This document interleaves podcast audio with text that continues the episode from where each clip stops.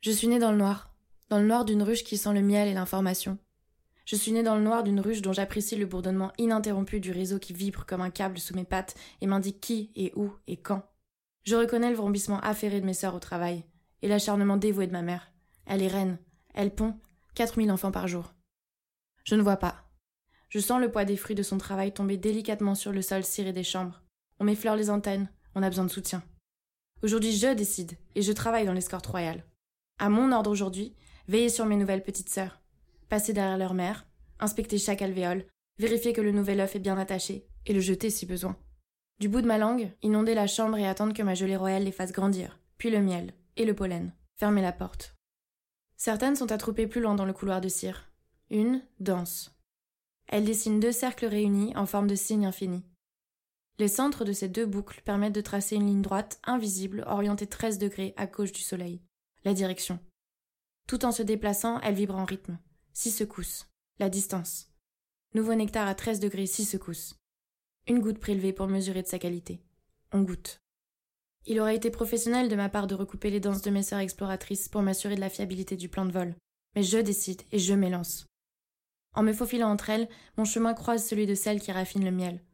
Leurs langues sont occupées.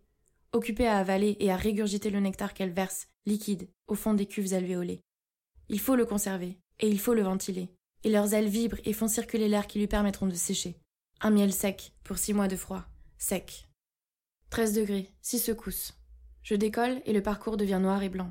Il faut rester concentré, donc ne plus recevoir d'informations colorées, puis arriver à destination et les retrouver. Nous ne sommes pas seuls. Les autres bourdonnent et sont là. Ces pollinisateurs ne sont pas moi, ni comme mes sœurs.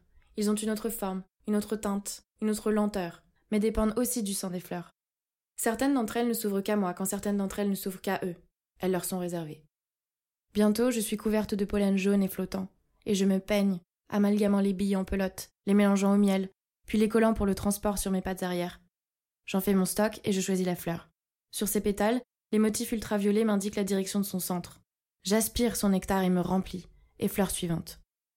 Je rentre chargée, et de mémoire, à notre ruche et sors ma langue, ma sœur la sienne, et lui confie le miel. Notre miel sera séché, puis stocké en cuve de cire, nos glucides, le pollen, mélangé à la levure, fermenté en pain, nos protéines, nos vitamines. La reine n'a plus d'odeur. Pour être honnête, la reine a une odeur désagréable. Son rythme a ralenti. Moins de larves et un risque de ne pas passer l'hiver. Un vote et la reine meurt. Un vote et une reine naît. Je choisis et je produis mon bulletin de cire. Chaque voix est comptabilisée et la matière forme les murs d'une alvéole plus large. S'il y a des accords, la construction ne sera pas terminée. S'il y a accord, la construction sera royale.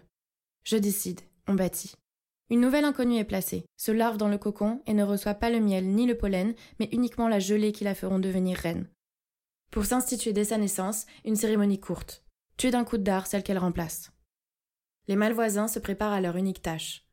La future reine sortira de la ruche et filera plus vite qu'eux.